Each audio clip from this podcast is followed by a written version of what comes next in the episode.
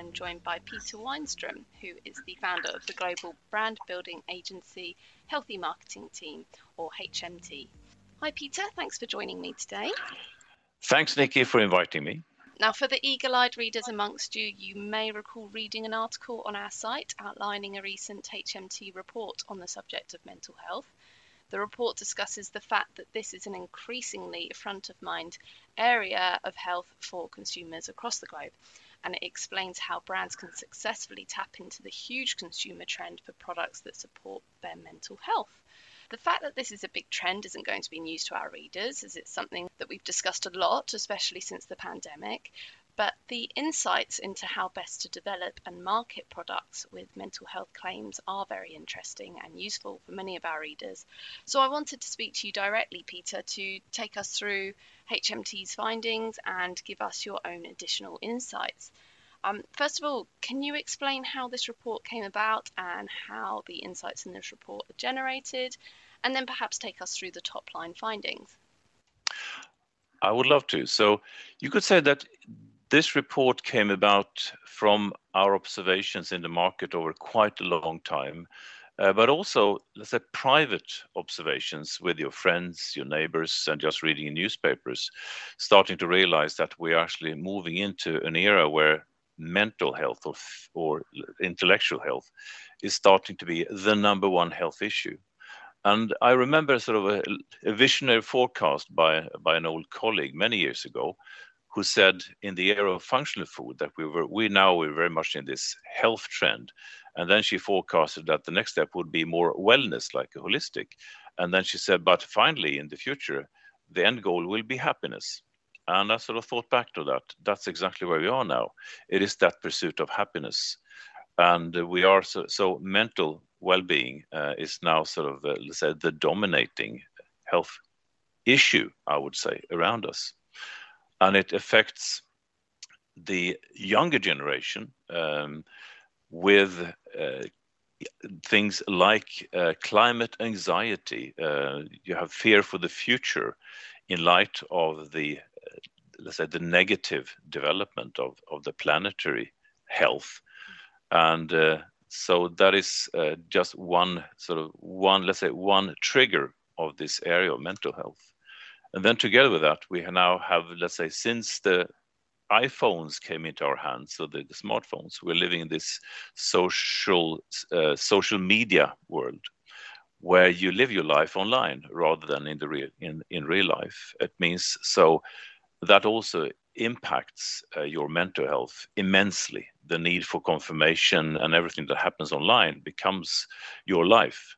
And we see how young people, but also sort of grown-ups, are so vulnerable for all of this.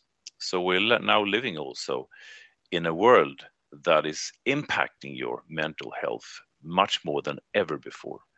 Since we've been reporting on this for, for a long time and also been doing research on uh, consumer, uh, let's say, consumer drivers, consumer motivation, and consumer narratives with our friends at Lund University, the Masters of uh, Applied Culture Analysis we have done a research project every year with them, uh, with each, let's say, with each masterclass, and always are international students with a very high caliber. And, and previously, a couple of years ago, we did research on consumer narratives among early adopters.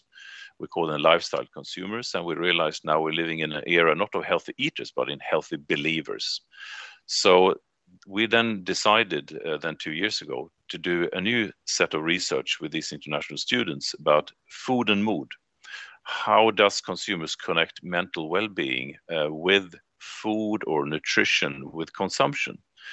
And uh, that that triggered a very very interesting report because the the thing we're doing, uh, or, or let's say that these students are doing, they are doing research based based on cultural analysis. Let's call it sort of behavioral uh, analysis, meaning that it's not the idea of sort of doing quantitative surveys, asking people questions.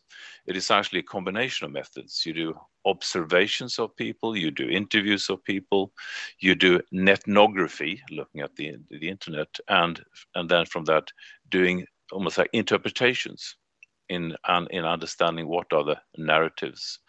And the key understanding here, when you talk about brand storytelling, is that what we are looking at, or what we're actually trying to discover, are existing consumer narratives.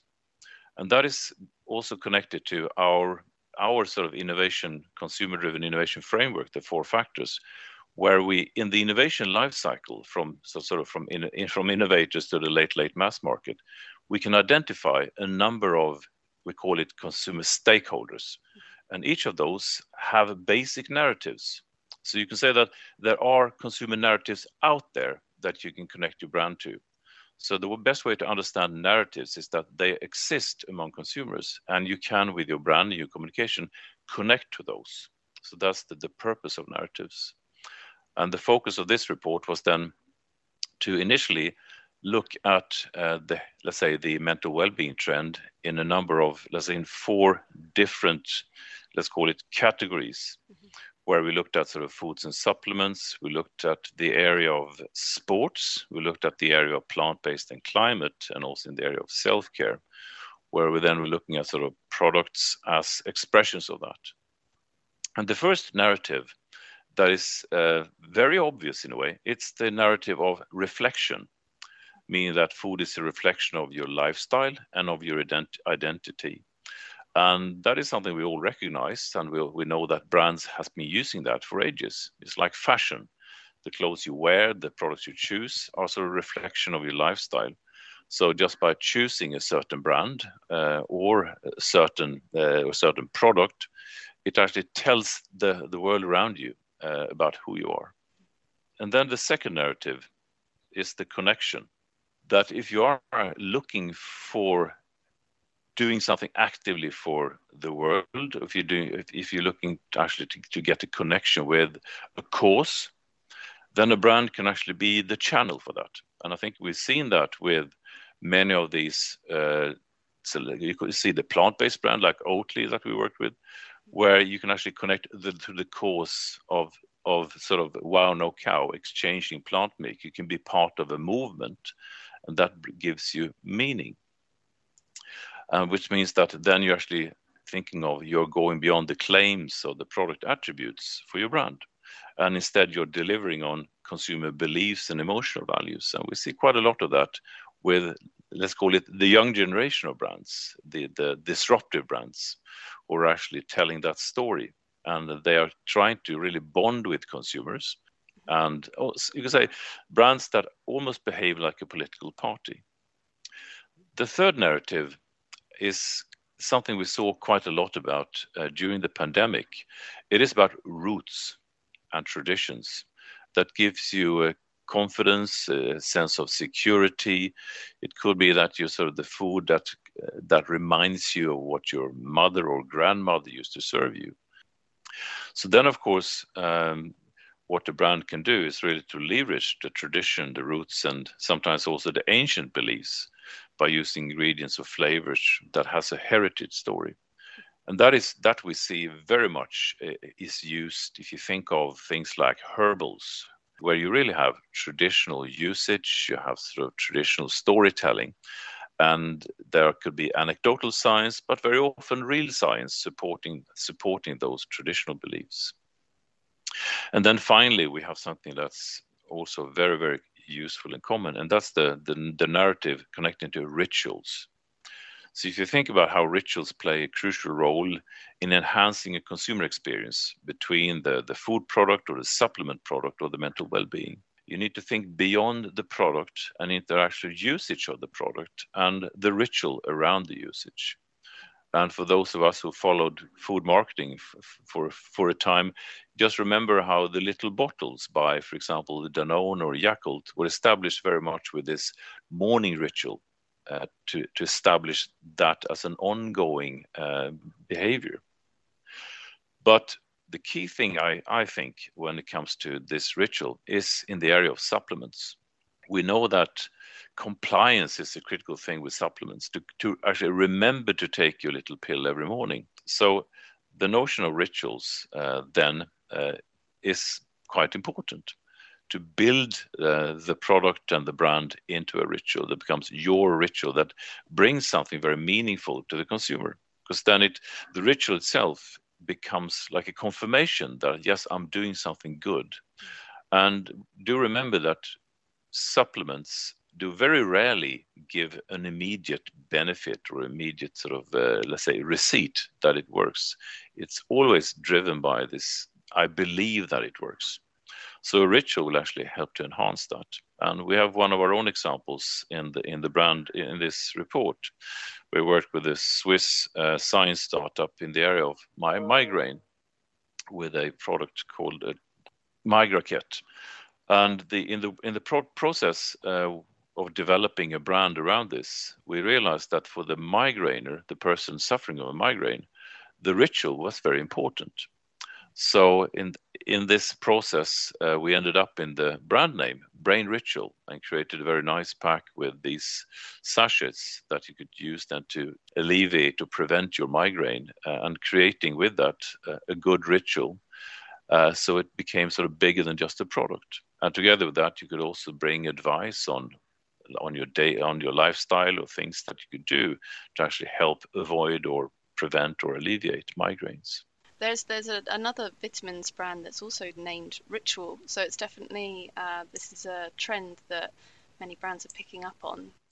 It is, it is, and you also say that there's a personal care brand, uh, quite lovely, with a uh, different kind of let's say personal care product that also works around ritual, and then connects that traditionally to different kind of uh, let's call it regional rituals like Indian in, Indian rituals or Asian rituals, etc.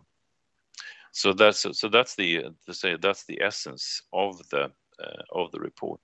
So could we um, perhaps go through a couple of the examples of the supplements and of the sports nutrition products? So sports nutrition is, is, is, is quite interesting because it actually touches upon a couple of areas at the same time that we have been looking into. Um, because I remember we did we did actually a, a long presentation about probiotics, where we could see that there were uh, now in the area of probiotics, there were uh, probiotics that targeted sports nutrition uh, very much with uh, sort of performance benefits, and but not just physical, but suddenly starting to talk about, let's say, that it said there's a brand called Nella by FitBiomics, and they said that the performance probiotic supplement decodes elite microbiomes to unlock optimal performance from immunology, protein and energy metabolism for strength, for strength and endurance, and to neurology for peak mental aptitude and toughness. So it's starting to lead uh, or connect to this this famous gut brain axis and even more so uh, in sports where you then have products like Klean Focus where you see how this the brand Klean Athlete uh, Klean Focus from us says it's specially formulated to help athletes dial in their mental game and keep it as strong as their physical one. The next one we saw it's a brand called Sponser uh, mental focus from, from Switzerland, a shot of dietary supplements for cognitive and mental performance in order to reach precision and coordination in sports. And it also brings relaxing and calming effects from natural ingredients. So again, that the mental benefits uh, are coming into sports nutrition. And we just had one example here about in this area of mental well-being in, in self-care where you had sort of the uh, a brand called Mind Right, Good Mood Superfood Bars. It's sort of a nice name. Mm-hmm. Sort of plant-based based bars, improving mood, energy, and focus. And the bars are powered by sort of Happy Brain Blend. It's like a little concept, and it's like a proprietary blend of all natural brain boosting antioxidants, nootropics, and adaptogens. And I just and just like you, uh, we realized that nootropics and adaptogens, that's basically talking about herbals. So I think the, uh, of course, nootropics and adaptogens can sound cool for an early adopter. But if you want them to take the next step, you need to start to unpack these words and make them more sort of easy to uh, understand and connect to. And it's a thin line for brands for, for, for brands to tread in trying to provide products that help consumers with their mental well-being, but mm. not hmm. claiming to be the answer to like more serious mental health issues, which would really need expert psychological support. Do, do you think mm. this is a challenge for brands in this space, and, and, and, how do you think they're doing that? Yeah, I think the this is actually a learning we, we have already from the functional food era, that the uh, the thing that actually had a tendency to fail was when a uh, manufacturer or brand owner tried to position the brand as a rescue, mm. that this is a miracle product. Uh, that could be in the area of weight management or or whatever. Uh, the strategy that works is that this is a brand that is supporting you. You are the one that wants to do something, and this brand is your supporter. That's what works. So it's it is to apply exactly that same uh, understanding, and it is actually based again on consumer understanding. Okay, okay. and so to to sort of bring the conversation to to a nice close, where do you see this trend going in coming years? Um, do you see this continuing to grow as an area of concern, and how will brands need to develop their offering and their marketing in order to remain relevant? Well, it's you could I do of course believe that this will just continue. Um, we have probably just seen the start of it of how we science uncovers more and more understanding of uh, the let's say the substances, the herbals, the probiotics, uh, how that work. Uh, we're also gaining a bigger and bigger, bigger understanding of how we as human beings react uh, to social media, to the world we live in, uh, which also leads to a higher understanding of, let's say, the psychology. So that's so you can see the whole psychology area, something that's, uh, that is growing as well. Together together with that, it means that brands must be much more knowledgeable about consumers, consumer psychology, consumer motivations, and in this, what we're doing here, consumer narratives. And it also goes back to the kind of research, because the the the the lovely thing of working together with these cultural and analysts is that it is not about doing quantitative research where you get percentages. It is actually about trying to get a fundamental understanding what drives people and what motivates people. So in that sense, you can you have an understanding what what will people do tomorrow, instead of having quantitative research that sort of defines what people are prepared to answer today. Mm-hmm. So if you think of the research into mental well-being, if you just answer, ask people straight questions in a in a questionnaire or even in a focus group, you will probably not get true answers because it's sensitive areas. So yes, so it's it is really about being having more empathy for consumers uh, and more of a consumer focus. So what we want to give is an understanding that yes, on the one side you have the product, its patents, its claims, but you're still in a very rational area. And our work already from the functional food area era, so 10, 15 years ago, and until now, it's all about developing, developing what I call the double IP. The patent is on one side and the claims, but then you need to develop that emotional bond with consumers that's very much in your brand, the relationship that understands the psyche, the motivation of the consumer. Mm. And that's where that's where we hope that a report like this can actually give support to our customers. Mm, absolutely, and research into consumer needs and their psyche will only improve, um, especially with the development of new ways of tracking consumer needs and feelings with wearables and apps. It's getting easier and easier, isn't it? Mm, it is.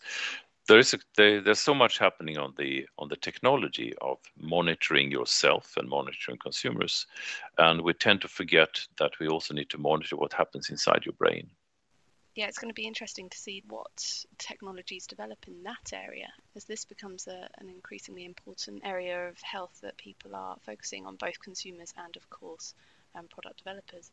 Mm. Um, fantastic. Thank you so much for your time, Peter. I really appreciate that. Thank you, Nikki. And thank you very much for listening.